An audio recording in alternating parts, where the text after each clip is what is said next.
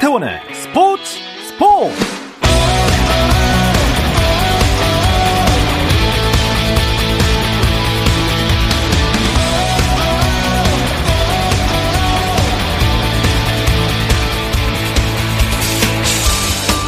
스포츠가 있는 목요일 저녁 어떠신가요? 아나운서 박태원입니다. 자, 오늘 이슈들을 살펴보는 스포츠 타임라인으로 출발합니다.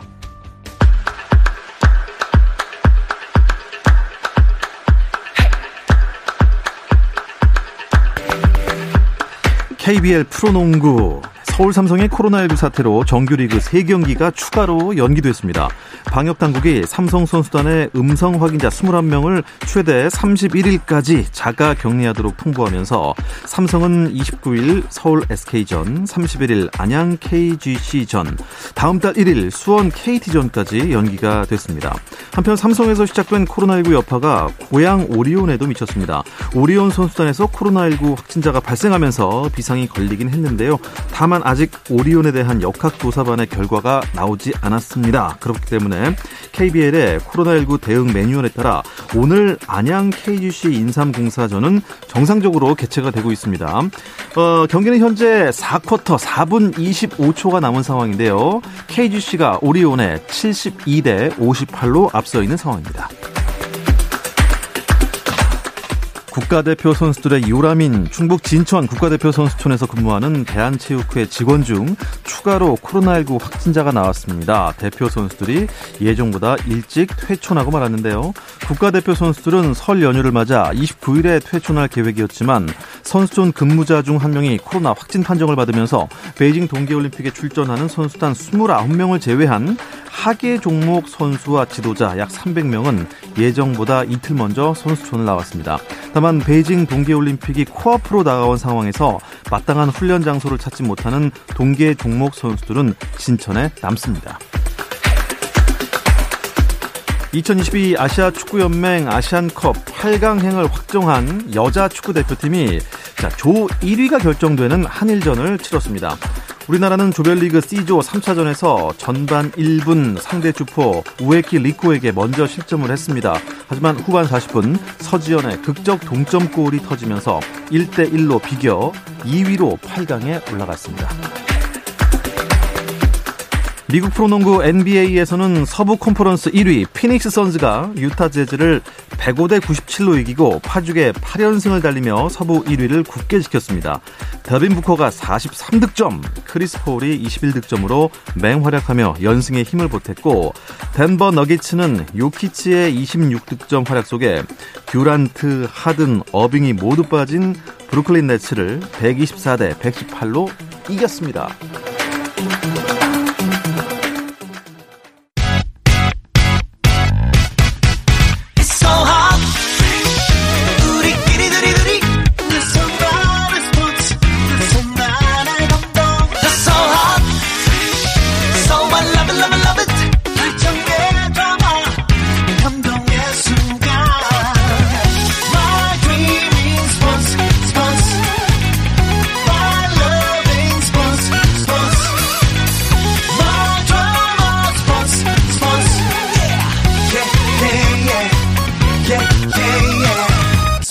스포츠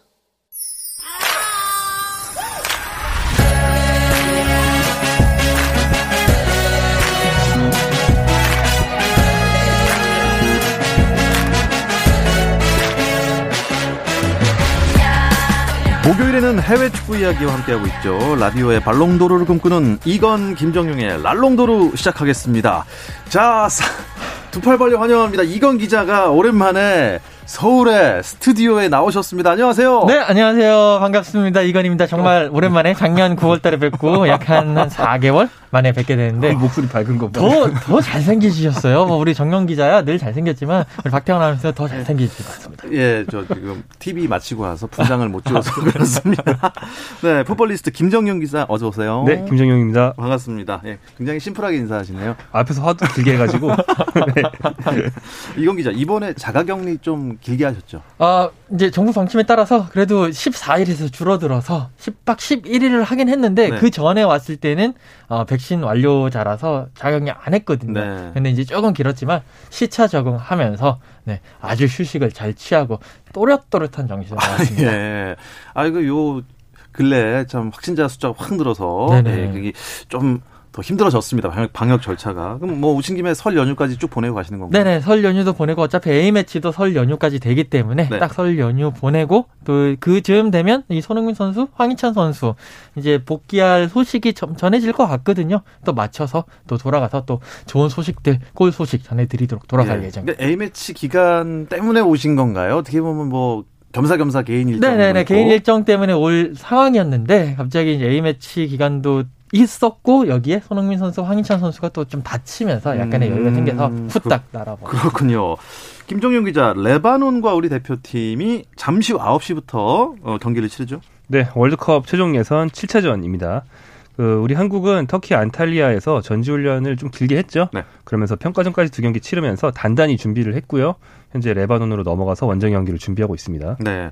레바논 넘어가는데도 뭐 눈이 많이 와갖고 굉장히 힘들게 넘어갔다고 하는데 지금 이제 30분 정도, 30분도 안 남았어요. 예, 선발 명단이 발표가 됐나요? 네, 어, 선발 명단이 발표가 됐는데, 어, 이제 앞쪽에서 그러니까 윗선에서 공격수들부터 말씀을 드리면 황의조, 조규성, 이재성, 황인범, 정우영, 이, 이 정원 선수는 이제 그 중동에서 뛰고 있는 그 정원 선수고요. 그리고 이제 권창훈 여기에 김진수, 김영권, 김민재, 이용 그리고 골문은 김승규 골키퍼가 지키게 됐습니다. 운동 선수 중에 정우영이라는 이름이 굉장히 많은 것 같아요. 네, 많죠. 야구 선수 네. 중에도 있고. 그렇죠. 네. 심지어 야구 캐스터 중에 또 정우영 아나운서가 있습니다. 그럼요. 그럼요. 네. 네. 자, 일단 어, 오늘 포메이션은 어떻게 되겠습니까? 네, 어, 442 혹은 4132에 해당할 텐데 네. 벤투 감독이 그 원톱, 그러니까 끝이 1로 끝나는 포메이션을 많이 써오다가 오늘은 조규성인과 황의조라는 오. 전형적인 스트라이커를 두 명 쓰는 투톱을 쓴다는 게 네. 상당히 이채로운 부분입니다.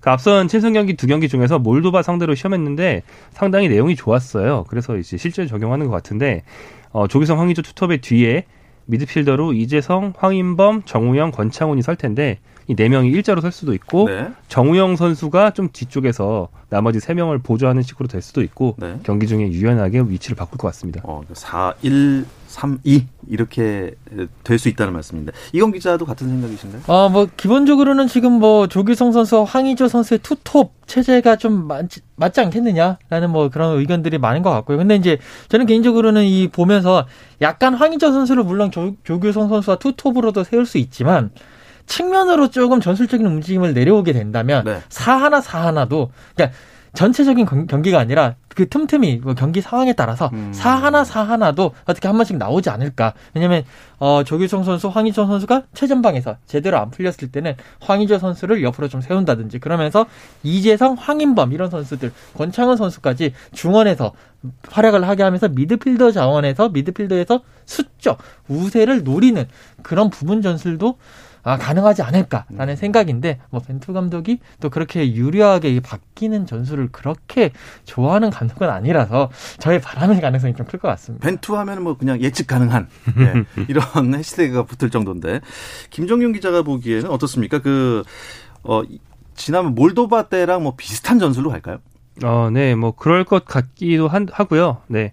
베투 감독의 축구는 뭐 다양한 수식어가 붙는데 제가 개인적으로 생각하는 건 모범생 축구라는 모범생 거거든요. 축구. 그러니까 현대 축구에서 제일 표준적으로 쓰는 전술. 그러니까 감독들이 그 지도자 강습회 가서 배울 때그 네. 그 프레젠테이션에 나오는 정말 전형적인 전술을 잘 쓰는데 아, 학원 가면 배울 수 있는 네네. 근데 그것을 어 그냥 답습만 하는 게 아니고 네. 굉장히 수준 높게 어... 구사하려고 노력을 많이 하거든요. 그래서 앞선 평가전 두 경기에서는 그게 잘 됐습니다. 그러니까 선수들이 뭐 너무 경직돼 있지 않고 위치도 잘 바꾸고 유연하게 플레이를 많이 했거든요. 네. 이번에도 그런 모습이 나오길 좀 기대하겠습니다. 손흥민 선수의 공백은 어떻게 잘 메워질까요? 어, 일단 손흥민 선수가 이 대표팀에서 차지하는 비중이 상당히 크기 때문에 네. 손흥민 선수를 어느 특정 선수로 메울 수 있다. 이거는 사실 좀 힘들 것 같고요. 그렇기 때문에 벤투 감독이 이 손흥민 선수 자리에 누구를 배치하기보다는 약간의 전술 변화. 그러니까 4-2-3-1에서 왼쪽 날개를 서든 손흥민 선수를 그러지 않고 어, 4-4-2로 이제 바꾼다든지 투톱 네. 체제로 바꾼다라든지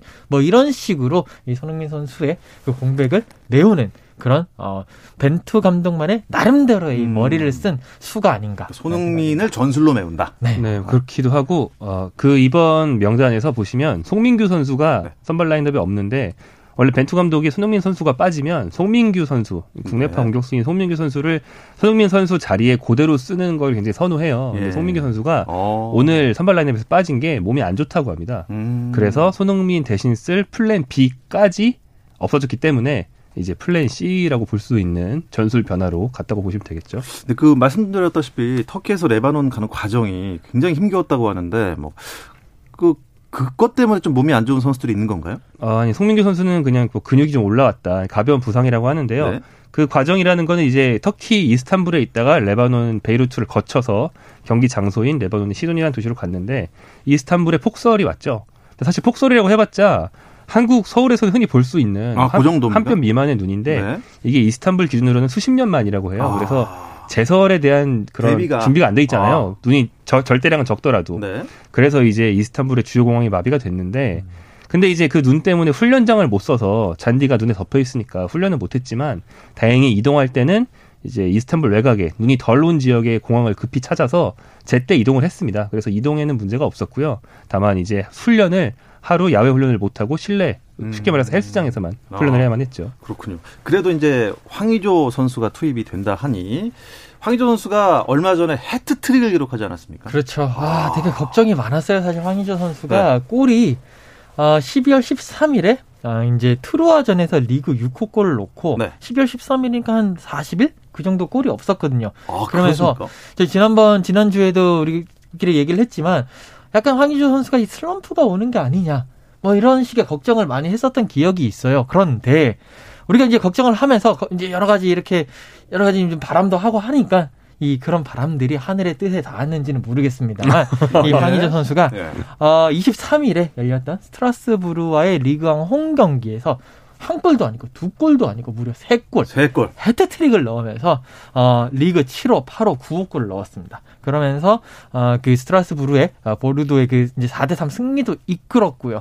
이 골로 인해 가지고 이 황희조 선수는 프랑스 무대 첫 헤트트릭도 기록을 했고 어, 여기에 박주영 선수가 가지고 있었던 리그 앙그 아시아 선수 역대 최다골 기록도 이제 다시 갈아치우는 그런 어, 헤트트릭의 여러 가지 기록에 뭐 특히나 그러면서 대표팀 합류 직전에 헤트트릭이기 때문에 네. 골 폭풍, 골 감각도 크게 이렇게 올리고 온 그런 모습입니다. 일단 뭐 레바논을 잡고 나야 어, 월드컵 진출을 향한 뭐 어떻게 뭐 구분응선 거의 다 왔다 이런 말을 할 수 있지 않을까요? 너뭐 그냥 뭐 말장난이지만 지금이 이미 한 7분 선을 넘었고요. 네. 잡으면 진짜로 9분 선을 넘습니다. 만약에 한국이 레바논을 잡았는데 동시에 열리 그러니까 잠시 뒤에 열리는 그 우리 A조의 다른 팀 경기들이 한국에 유리하게 전개가 되면 이 경기만으로 바로 월드컵 본선행을 확정할 수도 있어요. 네.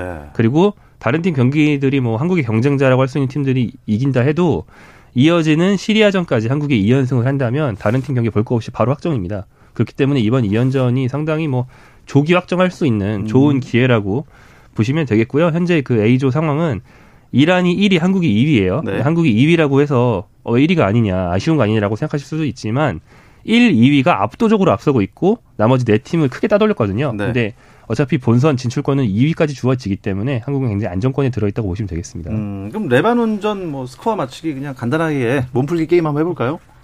아, 저는, 음. 네, 저는 4대 0으로. 4대 0이요? 이게 그. 너무 많이 쓰시는 거 아니에요? 2015년도에 울리 슈틸리케 감독 때 네. 원정 가서 3대 0으로 이긴 적 있거든요. 네. 지금이 슈틸리케 감독 때보다는 뭐 한 골 더 넣지 않겠나. 아 그렇게 보십니까? 이건 기자는요? 저는 2대 0 승리를 예상을 하는데 네. 여기에 약간 디테일 추가해서 디테일. 골대 강타 두 번. 네. 아. 네. 그래서 2대 0 골대 2 강타까지 아, 아 저랑 비슷한데 한국의 고질적인 골 결정력 부족을 첨가하신 거예요. 아. 그죠? 그렇게 되는 거죠. 이건 기자의 답은. 네. 아 이런 거요. 아 슈. 아, 아 이거 네. 그렇죠. 그게 두 번 나오는 그게, 거죠. 그게 한 두 번 정도 있다. 아 어쨌든 뭐. 아시아 지역 최종 예선에서 우리가 뭐 A조에 속해 있고 거의 뭐 월드컵 진출은 어, 당상관이죠. 따놓은 당상관인데 B조 상황 어떻습니까? 지금 이제 B조가 사우디, 일본, 호주가 3파전을 아, 벌이고 있는 상황입니다. 아, 사우디가 이제 지금 이제 뭐 비조 경기들이 이뤄지고 있는데 요 경기들이 이뤄지기 직전까지 사우디아라비아가 승점 16점으로 1위, 네. 그리고 일본이 승점 12로 2위, 호주가 승점 11로 3위 이렇게 3파전이고 그 밑에 어, 오만, 중국, 베트남인데 베트남은 이미 어, 이제 직행할 가능성 없어졌고요. 네. 어, 오만 중국도 조금 안 되는데 지금 일본과 중국 경기가 하고 있는데 거의 끝나기 직전이거든요. 네. 근데 일본이 홈에서 하는데 2대 0으로 아. 이기고 있습니다. 이대로 네. 끝나면 중국도 사실상 한 98% 직행 가능성이 사라지는 상황이고요. 어, 호주와 베트남은 이제 8시 10분부터 시작해서 지금 경기를 하고 있기 때문에 좀 더 지켜봐야 될 것 같습니다. 일본이 어떻게 보면은 어, 조, 뭐 탈락을 하는 게 아닌가. 어, 그렇게 생각까지 했었는데, 일본이 기사회생한 건가요? 뭐 현재로서는 이제 조 2위냐 조 3위냐의 문제가 남아 있는데 네. 지금 어 일본과 호주의 조 2위 싸움이 계속 팽팽하게 가고 있고 아마 이제 오늘 둘 다 이길 거기 때문에 아직 일본은 안심할 수 없다. 그 호주와 정말 치열한 경쟁을 어. 마지막까지 해야 된다 그런 상황입니다. 네. 1월 A매치 기간 또 어떤 대결들이 기다리고 있는지 궁금합니다. 잠시 쉬었다 와서 이야기 나누겠습니다. 어, 기록합니다! 오늘 경기 놓쳤다면 KBS 1라디오 스포츠 스포츠 박태훈 아나운서와 함께합니다. 해외 축구 이야기를 나누고 있습니다. 라디오의 발롱도르를 꿈꾸는 이건 김정용의 랄롱도르 듣고 계시고요. 포폴리스트의 김정용 기자, 또 이건 축구 전문 기자와 함께하고 있습니다. 아, 이건 기자는 스튜디오에서 이렇게 직접 뵈니까, 아, 남다릅니다. 왜냐하면 저희가 노심초사한 게 영국이 이제 네. 이 전화 랜선으로 하다 보니까 이게 좀 시차가 있어요. 그래서 이건 기자가 중간중간에 어, 김정용 기자랑 저랑 하는 중간에 말을 못 끼어드시니까 그러니까 얼마나 답답했을까. 그렇죠. 오늘은 그냥 막 끼어드셔도 됩니다. 알겠습니다. 네. 어, 유럽을 비롯한 다른 지역에서는 어떤 경기들이 있나요? 자, 일단 지금 원래 1월 A매치 기간이라는 게 없었던 거예요. 사실 이제 그 A매치 기간이 3월 달 4월달, 5월달 뭐 이렇게 있는데 1월 달에는 A매치가 없었는데 이 1월 A매치가 이번에 생긴 게 계속 코로나 팬데믹으로 인해 가지고 아. 특히 월드컵 예선이 미뤄졌거든요. 네. 그래서 이제 급하게 생기게 된 건데 아 그렇기 때문에 이제 유럽 같은 경우에는요. 이번에 1월 A매치 기간에 유럽에 있는 대표팀들끼리 경기가 아예 없고요. 그래서 다 휴식기를 가지고 있습니다. 이제 아시아는 아, 아시아 최종 예선 이런 경기도 열리고 있고 물론 네. 이제 최종 예선을 오르지 못한 팀들은 자기네들의 그런 어, 친선 경기를 하게 되고요. 어, 북중미 역시 지금 월드컵 예선을 치르고 있습니다. 그리고 남미도 월드컵 예선을 치르고 있고 아프리카는 월드컵 예선을 안 치르고 지금 카메룬에 모여서 아프리카 컵 오브 네이션스, 네이션스 컵이라고 하죠. 어. 우리 아시안컵 같은 네네. 그런 대회를 지금 열심히 치르고 있습니다. 아프리카 안에서는 이 네이션스 컵이 차지하는 어떻게 보면 인지도 이 어느 정도 되나요? 그리고 대륙마다 있는 가장 큰 대회 한 개씩 다 있는데 네. 그게 아프리카는 네이션스컵, 아시아는 아시안컵, 유럽은 유로, 아, 유로. 북중미는 골드컵, 뭐 이런 식으로 대륙마다 제일 큰 대회가 하나씩 있는 거죠. 어, 지금 아프리카 네이션스컵은 어디까지 와 있나요? 이 대회는 16강이 끝났습니다. 어, 이제 우승 후보 중에서는 나이지리아가 조별리그에서 되게 잘했는데 16강에서 탈락했다는 아, 점. 와, 네. 나이지리아가요? 네. 그리고 이제 이집트와 코트디부아르는 둘 다 정말 굉장한 스타 군단이고 어, 우승 후보들이 일찍 만났다. 16강에서 미리 보는 결승전이다 이런 얘기 했는데 네. 승부차기 끝에 이집트가 생존하면서 그 모하메드 살라 선수의 첫 네이션스컵 우승 도전을 계속하게 됐고요. 좀 특이한 게 개최국 카메룬과 코모로라는 나라의 경기였는데 코모로는 그 아프리카의 그 서구 열강의 지배를 받았던 나라 중에서도 독립을 되게 늦게 한 어. 신생국이라서 네네. 축구도 되게 못해요 사실. 네네. 근데 이번에 되게 이변을 일으키면서 16강에 올라서 사람들이 지지를 많이 했거든요. 네. 허무하게도 어 카메룬과의 16강전을 앞두고 코로나 19가 선수단 안에 퍼져서 네. 하필 골키퍼들이 쭉 걸려가지고 네. 골키퍼가 다 없어졌어요. 어, 어... 그래서 원래 수비수 보던 선수가 급히 장갑 끼고 나와가지고 네. 이길 수가 없죠. 그럼에도 불구하고 되게 선전을 했는데 1대 2로 패배를 하고 그래서 사실 이 네이션스컵이란 대회가 지금 성적이 코로나19에 걸리냐 안 걸리느냐로 왔다 갔다 하지 그 선수들의 실력은 그 다음 문제가 돼버렸습니다. 아, 참 이변에 이변을 거듭하고 있는 아프리카 대륙의 네이션스 컵입니다. 뭐 끝까지 8강, 4강 결승까지 재밌겠네요. 네, 네. 결국에는 코로나19의 상황이 네. 어, 그 아프리카 네이션스 컵의 왕좌의 가장 큰 왕좌의 게임의 가장 큰 어. 어, 기준이 아닐까라는 생각이 듭니다. 아, 이집트가 그렇게 축구 잘하는지 몰랐는데 아, 모하메드 살라 선수가 이집트? 네네. 어, 거기 출신이군요.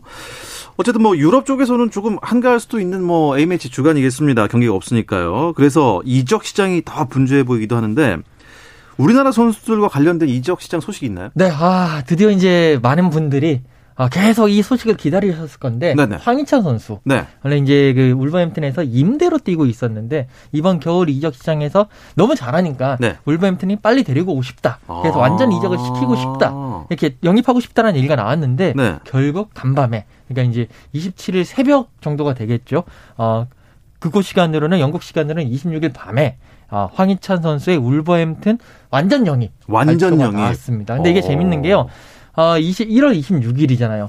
1월 26일에, 네. 그러니까 현지 시간으로 1월 26일에 26세 생일을 맞이한 그날이 황희찬 선수 생일이었거든요. 네. 26세 생일을 맞이한 26번 등번호의 황희찬 선수가 네. 완전 영입을 했고 그 계약 기간은 26년 6월까지입니다. 그러니까 아. 26이라는 숫자가 네 번이 네. 이렇게 들어가면서 26, 26, 26 황희찬 이렇게 외워주시면 앞으로 뭐 축구 수능 고사 이랬을 때 상당히 아, 일강사님이셨군요. 마치 그 e스포츠 쪽에서 홍진호 선수의 2처럼 네. 26이라는 숫자랑 네. 황희찬은 26이다. 네, 예, 26살이다. 좋습니다.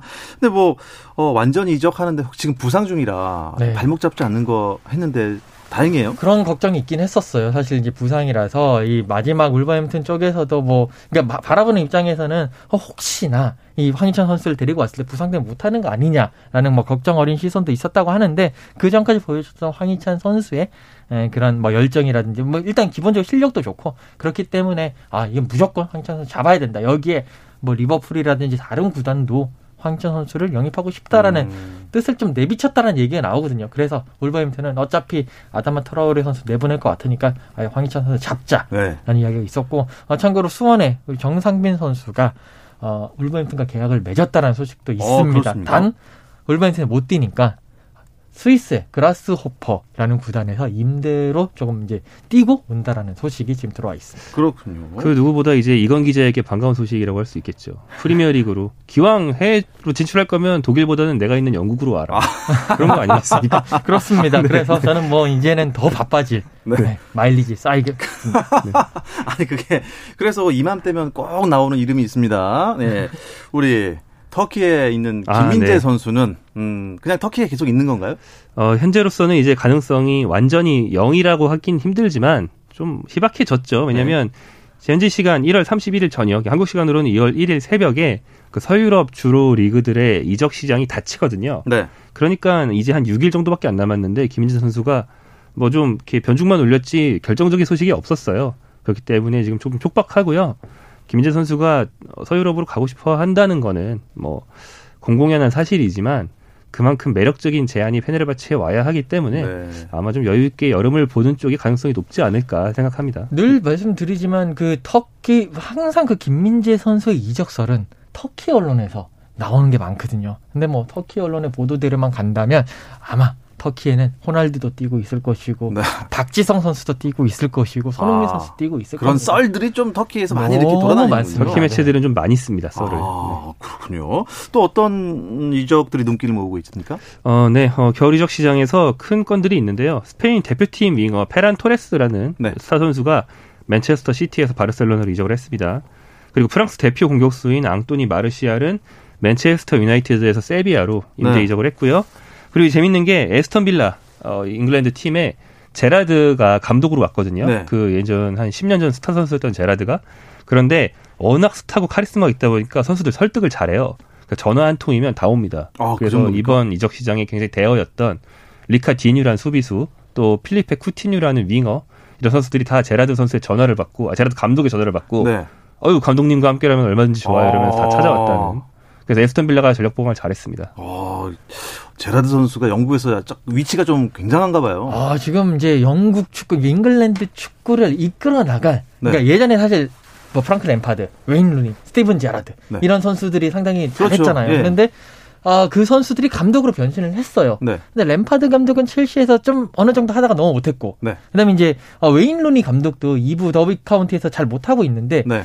이 스티븐 제라드 선수가 감독이 되어서 스코틀랜드 레인저스를 우승으로 이끌고 아, 그 그러니까 마지막 남은 희망이 돼버린 예. 거죠. 그렇기 때문에 상당히 위상이 높습니다. 토트넘 쪽은 지금 분위기가 어떻습니까? 아, 이 토트넘이 말이죠. 사실 뭔가 좀 아직까지 영입이 하나도 없어요. 예. 근데 이제 좀 그런 게 있잖아요. 우리가 이제 대학교에도 지원을 할 때 소신 지원이 있고 하향 안전 지원이 있는데 네. 계속 소신 지원을 많이 하는 것 아, 같습니다. 아, 그러니까 그만큼 인기가 많은 선수들에게 계속 오퍼를 넣는데 뭐 블라호비치 선수라든지 아니면 뭐 케, 그 케시에 선수라든지 이런 선수들한테 오퍼를 넣는데 네. 다 지금 거부당하고 있고 우리는 토트넘 관심 없다 이렇게 되면서 지금 제대로 안 되고 있고요. 그나마 어, 그 울버햄튼에서 뛰고 있는 아다마 트라우레 선수 관련해서 아마 남은 기간에 어... official이 나오지 않을까라는 뭐 그런 이야기들이 나오고 있습니다. 토트넘이 러브콜을 보냈던 그 블라호비치는 그러면은 어 거부하고 어디로 가게 됐습니까? 이 선수는 유벤투스로 갈 것 같고요. 갈 것 같고요. 예, 네, 오늘 현재까지 확정은 안 됐지만 네. 현지 보도를 볼 때 거의 확정에 가까운 상태라고 합니다. 그 이정료가 한국 한화로 한 1천억 원 정도 되는 굉장히 유망하고 지금 사실 세계에서 제일 인기 있는 공격수 중에 한 명인데 토트넘과 아스날이 모두 노렸거든요. 네. 근데 이 선수가 아, 나 런던 가기 싫다. 나 이탈리아 리그 안에서 뛰겠다 이러면서 유벤투스로 가는 쪽으로 마음을 굳혔다고 합니다.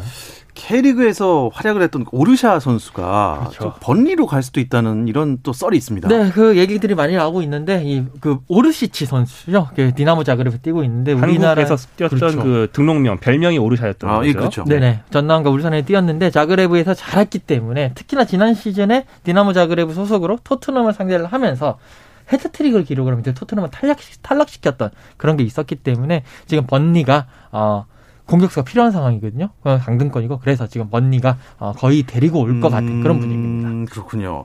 그 또 이제 리그 19위 강등 위기에 있는 와포드가 굉장히 좀 베테랑 감독을 모셨다는 소문이 있습니다. 네, 아, 와포드가 지금 리그 19이기 때문에 떨어지면 사실 다시 올라오기가 쉽지가 않거든요. 네. 그런 상황에서 어, 감독 지금 이제 로이 호지슨 감독 74세 74세죠. 네, 감독인데 사실 크리스탈 팰리스 있고 난 이후에 끝내고 난 다음에 지난 시즌 끝내고 난 더 이상 감독 안 하겠다. 네. 거의 감독 은퇴를 선언을 했는데 왓포드에서 안 됩니다. 감독님 우리 우리가 우리 팀을 이끌어 주십시오. 그러면서 라니에리 감독을 이렇게 경질을 시키고 어, 호지슨 감독을 데리고 오면서 어, 최근 10년 사이에 왓포드 15번째 감독이 됐습니다. 네. 아, 뭐 저희 아버지랑 동갑이신데 74세 호지슨 감독은 얼마나 버티실까요? 어, 모르죠. 사실 그 지난번까지만 해도 이미 전술이 좀 늙어 낡았다라는 얘기들을 음. 좀 들었거든요. 그래서 그게 전망이 아주 희망적이진 않습니다만 뭐 제 예상과 다르기를 좀 기대해 보겠습니다. 네. 아, 이 시간이 야속합니다. 이번 주 랄롱도르는 여기서 마치도록 하겠습니다. 이건 축구 전문 기자 오랜만에 고맙습니다. 네, 감사합니다. 그리고 풋볼리스트 김정현 기자 고맙습니다. 고맙습니다.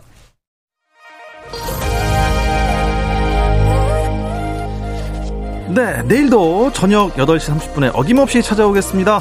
박태원의 스포츠 스포츠!